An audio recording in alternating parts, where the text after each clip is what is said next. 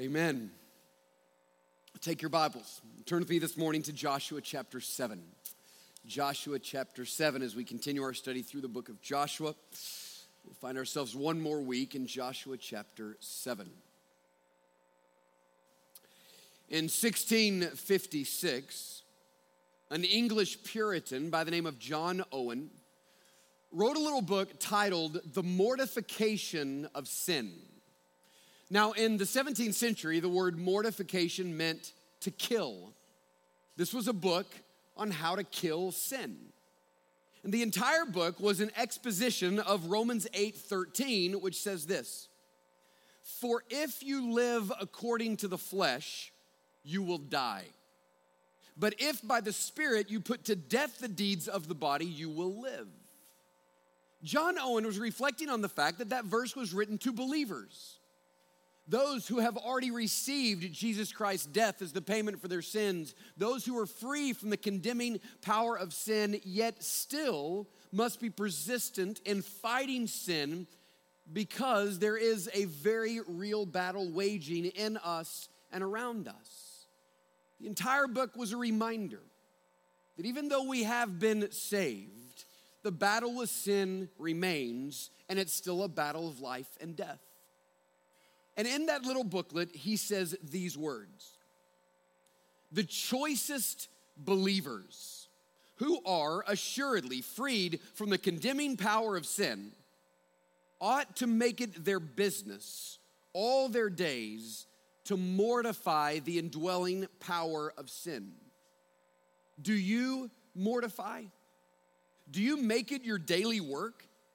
Be always at it while you live. Cease not a day from this work. Be killing sin, or it will be killing you. Now, last week from Joshua chapter 7, we saw an example of what it looks like to not be killing sin. When a man named Achan directly disobeyed the Lord, sinned against the Lord, tried to hide his sin, but was exposed because of the rippling effects of sin. And we saw last week the rippling effects of unseen sin, even in the lives of a believer. Sin still has consequences. And Joshua chapter 7, as we saw last week, is really a picture of life with Jesus, the constant battle with sin. This morning, I, I want to I wanna look one more time at Joshua chapter 7. Now, this wasn't my plan. When I mapped out this series, I was going to do one sermon from Joshua 6 and one from 7 and one from 8. But I really feel like the Lord is stirring something up. Every uh, Monday morning, your pastors and staff gather together in this room and we pray and we make sure we give the glory back to the Lord for the good things that happen on Sunday, and we pray for the week ahead. We pray for you. And as we've been praying, all of us have been sensing that through this series of messages that God's been stirring something up. And I want to be sensitive to the leading of the Holy Spirit, and I want to make sure that we see this progression in Joshua 6 through 8. I mean, Joshua 6 was a reminder that life is filled with battles that we must fight by faith. Every moment of life is a battle, and the way in which we fight these battles is through faith. Then we come to Joshua 7, as we saw last week, and it reminds us of the consequences of not fighting sin. So, Joshua 6 is really to stir up faith in us. Joshua 7 is to stir up fear in us that we might see that sin does have consequences. And then Joshua 8, which we'll see in a couple of weeks, talks about the new mercies that are available to those who confess their sin and desire after sinning to walk in newness of life. But today, I, I want to just address a couple of things. I want to look back at Joshua 7 and talk about sin and temptation and just notice a couple of things we learned from Achan about how sin and temptation work. And then I want us to turn to James chapter 4. And I want to give you some very practical application on how we fight sin on a moment by moment daily basis. And the one point I want to make to you this morning is the simple point of John Owen, and that is this if you are not killing your sin, it will be killing you. So let's look at Joshua chapter 7. I want to make two points about sin that we learn from Josh from Achan. The first one is this. I want to notice the progression of temptation. The progression of temptation. Now, you may remember the story from last week if you were here. You may have heard it before that the people of God are moving, they're advancing, they're taking the promised land. And the land represents life as God intended for it to be. So, all of this is a picture of our journey with Christ as we're going to take hold of eternal life. We're going to take the full promises of God, everything for us in that place of ultimate rest in heaven. But the journey that we have there is a significant one, and the book of Joshua tells us about that journey. So Joshua and the people of Israel are progressing, and he is leading them well. They're experiencing some supernatural things. They crossed the Jordan River supernaturally. They went to Jericho and marched around it and saw the walls fall down in a way that only God can do. And the hero of every story is the Lord Himself. He's the one that is fighting on their behalf, He is the one that is giving them the victory. They had this incredible victory in Jericho, and God gave them one instruction. He said, When you go and see the treasured items in Jericho, do not take them for yourselves, but instead bring those to the treasury of the Lord. Now, I want you to notice something here. What you have in Joshua 7, when they go into Jericho, and Joshua 6 into Jericho, is the principle of first fruits. The principle of first fruits. Do you know that when we get to Joshua 8 in just a couple of weeks, that they're gonna go into Ai and the Lord's gonna say this Every treasured thing you say in Ai, take for yourself. Just take it, it's all yours.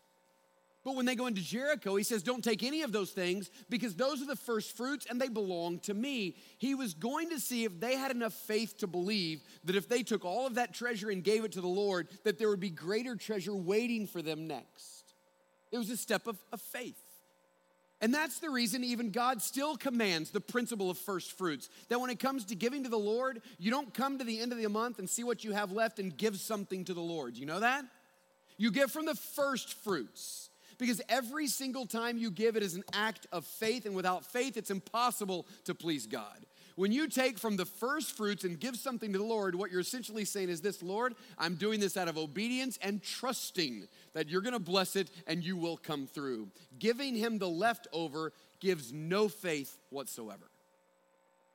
It's a principle of first fruits, but Achan didn't believe the Lord, he didn't trust the Lord and he saw the treasure and he took it for himself. And look at what it says in verses 20 and 21 in Joshua 7 after Joshua discovers it was Achan and calls him out.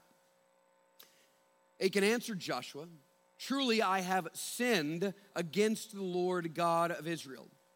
And this is what I did. Now here it is. When I saw among the spoil a beautiful cloak from Shinar and 200 shekels of silver and a bar of gold weighing 50 shekels. Then I coveted them and took them. And see, they are hidden in the earth inside my tent with the silver underneath. Now, if you're in the habit of marking in your Bibles, I would encourage you to mark down these four words, maybe circle them or underline them. In verse 21, I saw, I coveted, I took, and I hid. That's the progression of sin. He said, I saw them, he couldn't have helped that. Everybody saw them. He was one of the soldiers going in. There was stuff laying everywhere. He saw them, but then he coveted them. He then took them and he hid, and then he hid them. This is the progression of temptation. And if you've read your Bibles, this should sound a bit familiar to you because you see this over and over as early as Genesis chapter 3 when Eve says, I saw, I took, I ate, and then she hid. This is how temptation always works. I saw, I took, I ate. 2 Samuel chapter 11, the sin of David and Bathsheba, it says the similar thing. It says David saw Bathsheba, he inquired about Bathsheba. He then took Bathsheba. He then lay with Bathsheba. He then covered up his sin with Bathsheba. I remember reading earlier this year in just my normal daily Bible reading the story of David and Bathsheba. I've read that a hundred times, I've preached it, I've heard sermons from it. But I noticed something I've never noticed before that in this progression of sin, it was actually a rather slow progression. He saw her. I don't know if he could have helped that or not. He's standing there, he looks out, he sees her.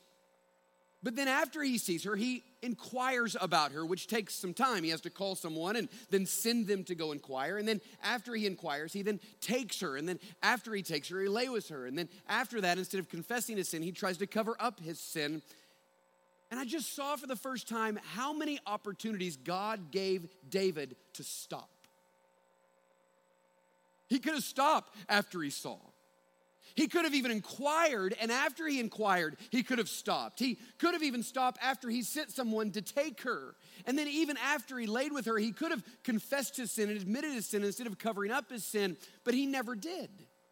And this is the way temptation works. There is always a progression to temptation. And what you see in David's life is the same thing you see in Eve's life, and the same thing you see in Achan's life, and the same thing you see in your life and my life. And it is this it is this massive rolling snowball of sin and temptation that you don't stop now and it goes a little further and then you don't stop then and it goes a little further and it doesn't stop then and it goes a little further and it gets to the point that you don't know what to do with it any longer and you try and try to hide it but someday it's going to catch up with you. And here it is just a clear picture of all of the opportunities God gives us to say no to sin in the progress of temptation. You know, I don't like when people say, well, did you ever hear about so and so? They they fell into sin. They fell into immorality. We say this about pastors. Boy, did you hear about that pastor? He fell into sin. Can I tell you something? No one ever falls into sin. They slowly slide there. Can I tell you that? If you see someone who fell into sin, all you're seeing is the last moment. You're not seeing all of the things that happened before that moment that led to the fall. No one falls into sin. No one just sins. There is a progress of temptation that is always working itself out in our lives. I think what you have here is a picture of 1 Corinthians 10 13, a verse we know. But this is a really great picture of it. It says, No temptation has overtaken you except what is common to man. And God is faithful. He will not let you be tempted beyond what you are able, listen to this, but will provide a way of escape. Do you know the way of escape? Is in that series of progression of temptation, God has given you moment after moment after moment to stop. You can stop when you see.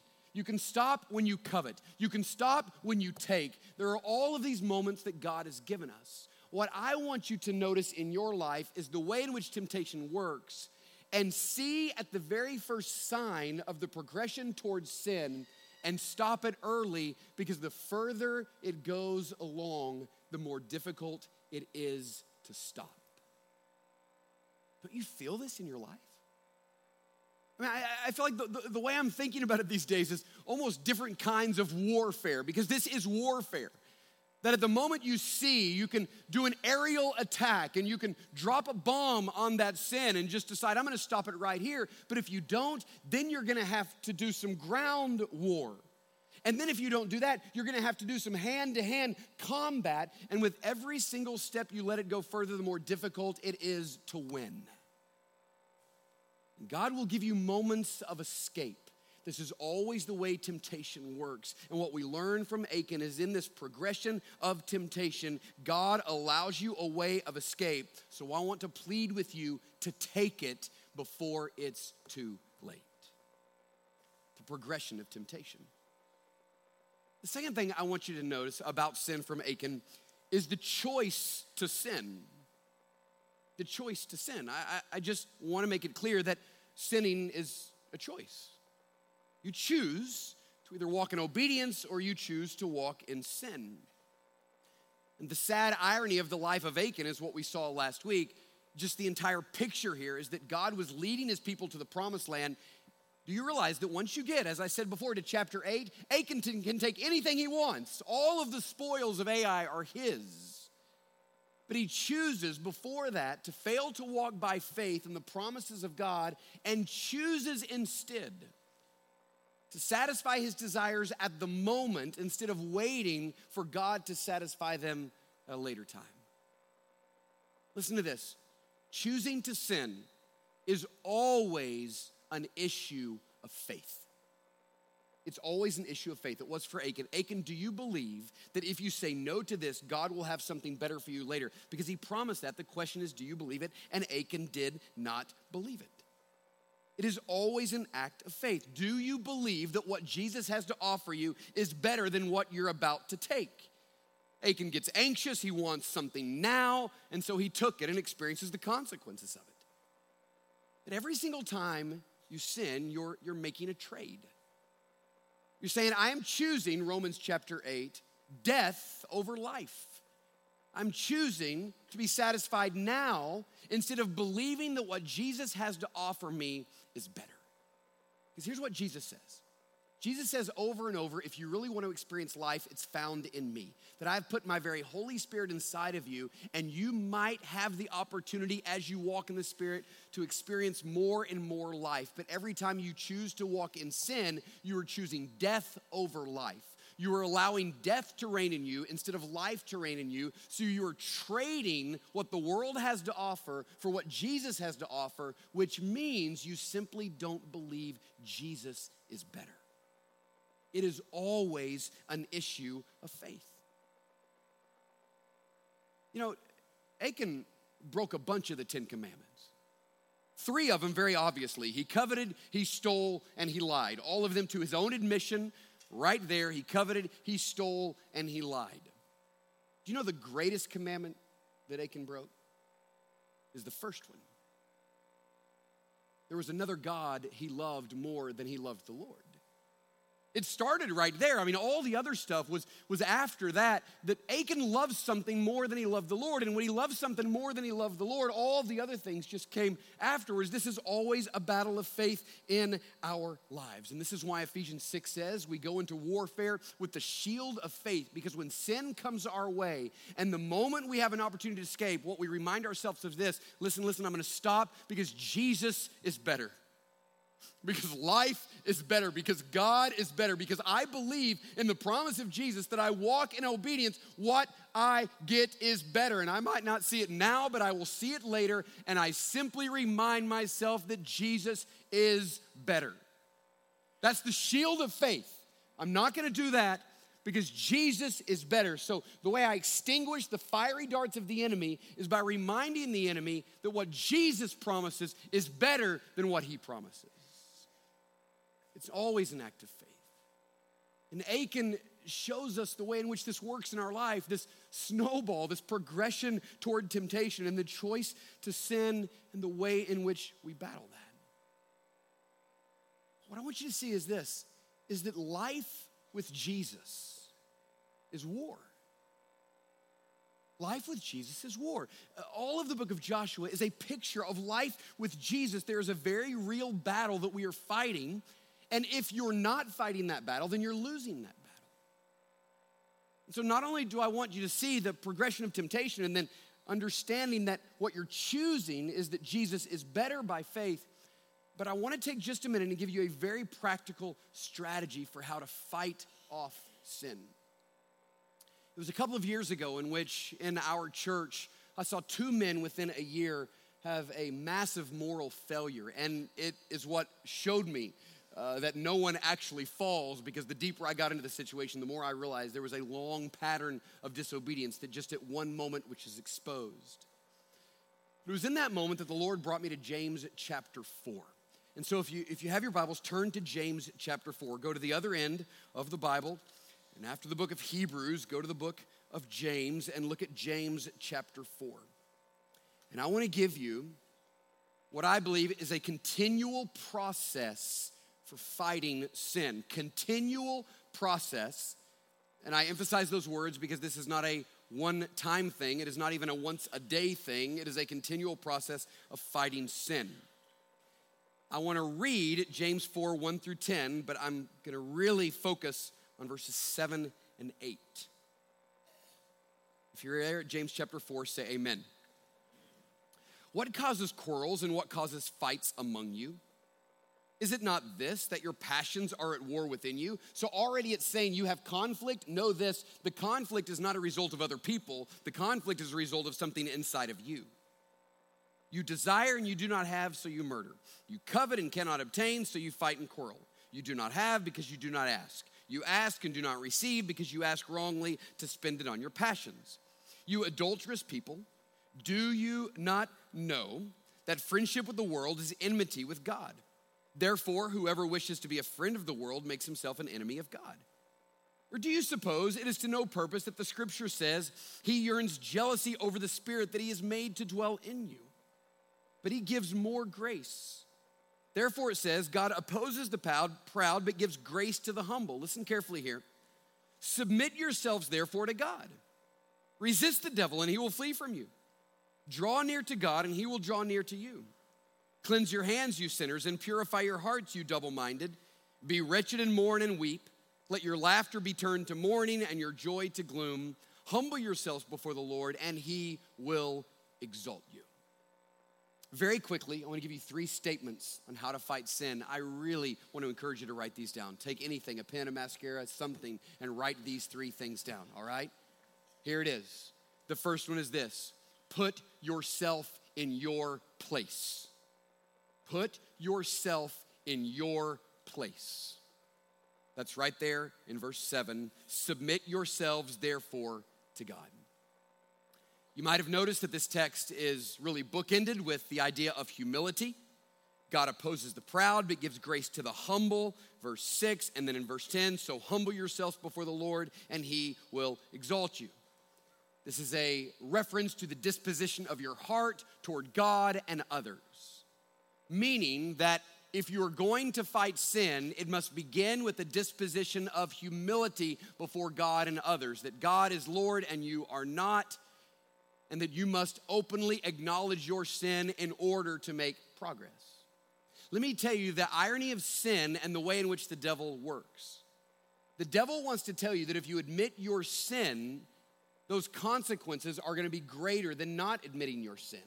But here's the way it works if you fail to confess your sin, that's called pride, and God opposes the proud. So you will never get help for your sin and never get over your sin unless you begin by confessing it, because the more you keep it in, the more God opposes you. God is opposing the proud, but He gives grace to the humble. So it is a reminder of our disposition before God and others, the awareness that we can't win this battle without Him, that we are weak and sinful and unable. And here's the command in verse 7 submit yourself to God. That word means to put things in their proper order, to, to line up in order. A, a, an example of that would be as kindergartners are going from their room to the lunchroom. And the teacher says, line up in order. And there is the teacher, and everyone is filed in order, and they're to be walking in a line behind their teacher, headed to where they're going. This is a picture of the way in which we are to be lined up under the Lord Jesus Christ. We get ourselves in our proper place, which is lined up under the authority of Christ, under his direction. He leads and we follow. Every single moment throughout the day, we are aligning ourselves with the Lord. We are looking to him as the one who leads and we follow. Our mission at Prince is simple to lead people to trust and follow Jesus. I've said this over and over and over. I will continue to say it. Choosing to trust and follow Jesus is not a one time decision, it is choosing a life in which, in entering into this life, you begin to trust and follow Jesus every moment of the day. If you made some decision and prayed some prayer that you're going to follow Jesus, but you never followed him, you're not a Christian. You're not a Christian if you said 20 years ago, I'm going to follow Jesus, but you never followed him. That's not a Christian. A Christian is someone who says, I choose to follow Jesus, and as a result, sometimes really well, sometimes really poorly, we choose to trust and follow Jesus. What he's saying is this when you submit yourself to the Lord, you're getting yourself into your proper place, your heart aligned under Christ. He is the leader, we are the follower, we are submitting ourselves to him. Because at every moment of temptation, it's a battle of supremacy. Who's gonna lead right now, you or him? Who's gonna make the call, you or him? And so throughout the day, we put ourselves in our place under the authority of Jesus Christ. That's the first one. Put yourself in your place. The second one is this put the devil in his place. Put the devil in his place. I don't know why, as Baptists, we get scared and we start talking about dealing with the devil. But can you see from verse 7 that there is a direct command to resist the devil and he will flee from you? That is a command resist the devil. There's a reminder at the beginning of this chapter of Ephesians 6:12 that our struggle is not against flesh and blood, but the spiritual forces of evil. I was talking to someone last week and again today who was telling me about all of the needs, and this is true for practical daily help in dealing with sin. This is Matthew 5:30. If your right hand causes you to stumble, cut it off. Can I tell you a modern example of that? If your phone causes you to sin, get rid of it. That's a practical application of if your right hand causes you to stumble, cut it off. So we take specific steps towards fighting sin, but you need more than practical steps to fighting sin. The reason is is because you're dealing with the devil and he's smarter and stronger than you are. Ephesians 6:11 says stand against the devil. 1 Peter 5 says to resist the devil because he's our adversary and he's prowling around seeking someone to devour and the only way that we will defeat him is if we take our stand against him. Let me just take a moment and explain this.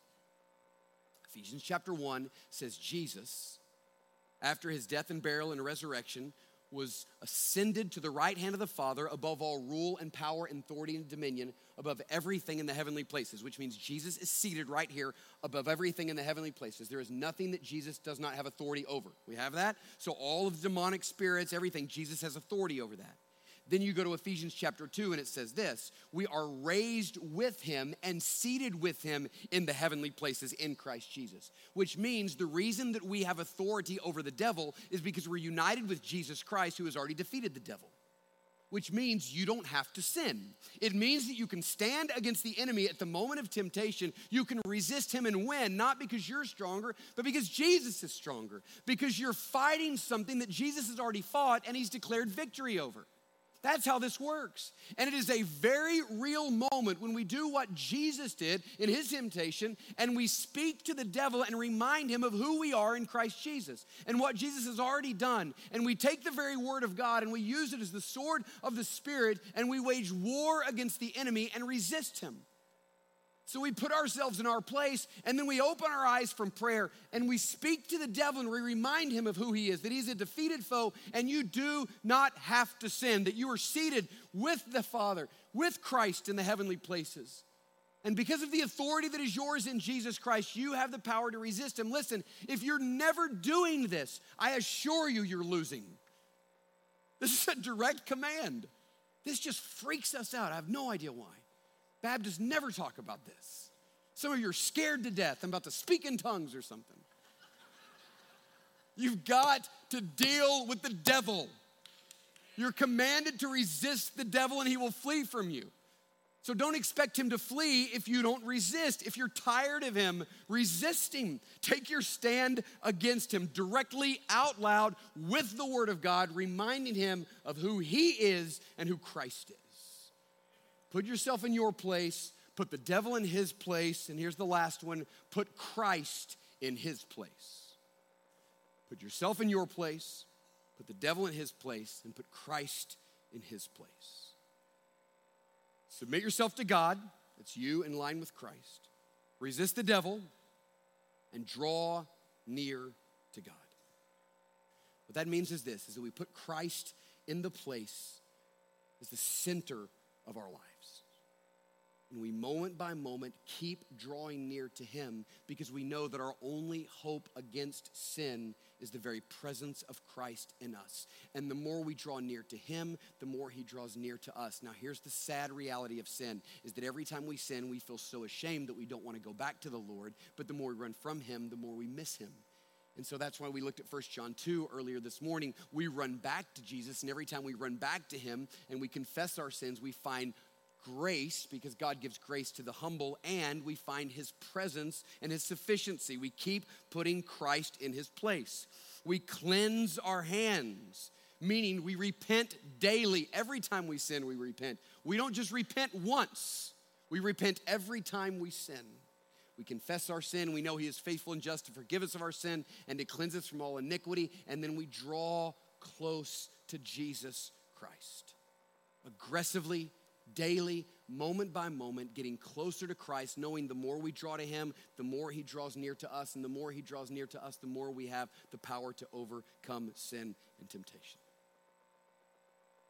What I want you to see this process of getting myself in the right place and putting the devil in his place and putting Christ in his place as the center is a moment by moment daily process because sin never relents. It never relents. And as long as sin continues to come at us, we must continue to fight it. Church, let me just let me just say this.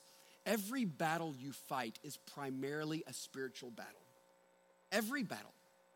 You say, well, my battle's with this person or with this or with this situation. No, it's not. It's not ultimately about that. That's again what James chapter 4 says. Every battle is primarily a spiritual battle. And so you can do all kinds of things to deal with it, but if you do not deal with it in the spiritual realm, you will never overcome it. The root of every battle is a battle for our heart and our allegiance and our affection. It is a spiritual battle until the day we die, we will fight that battle. I just say this to you though, it's worth it. It's worth it because what we're fighting for is life and we're fighting for our joy and we're fighting for the supremacy of Christ. And every time we say no to sin and yes to Jesus, we get a little bit more of the taste of life with Jesus. And someday God will rescue us once and for all from this wicked world of sin. But until that moment, we must fight. I just have a strange feeling this morning that some of you have really been beat up by the devil. Now, you've just been beat up by the devil. And can I encourage you to begin this process this morning? That in just a moment, we're going to have a time to respond. We're going to sing a song in which we declare who we are as the people of God. Can I just plead with you if you've been gotten beaten up by the devil, run to him this morning. Start now. Get yourself in your place. Get Christ in his place. Put the enemy in his place. Can I plead with you to start this morning? And don't let him take advantage of you any longer. Let's bow our heads and close our eyes.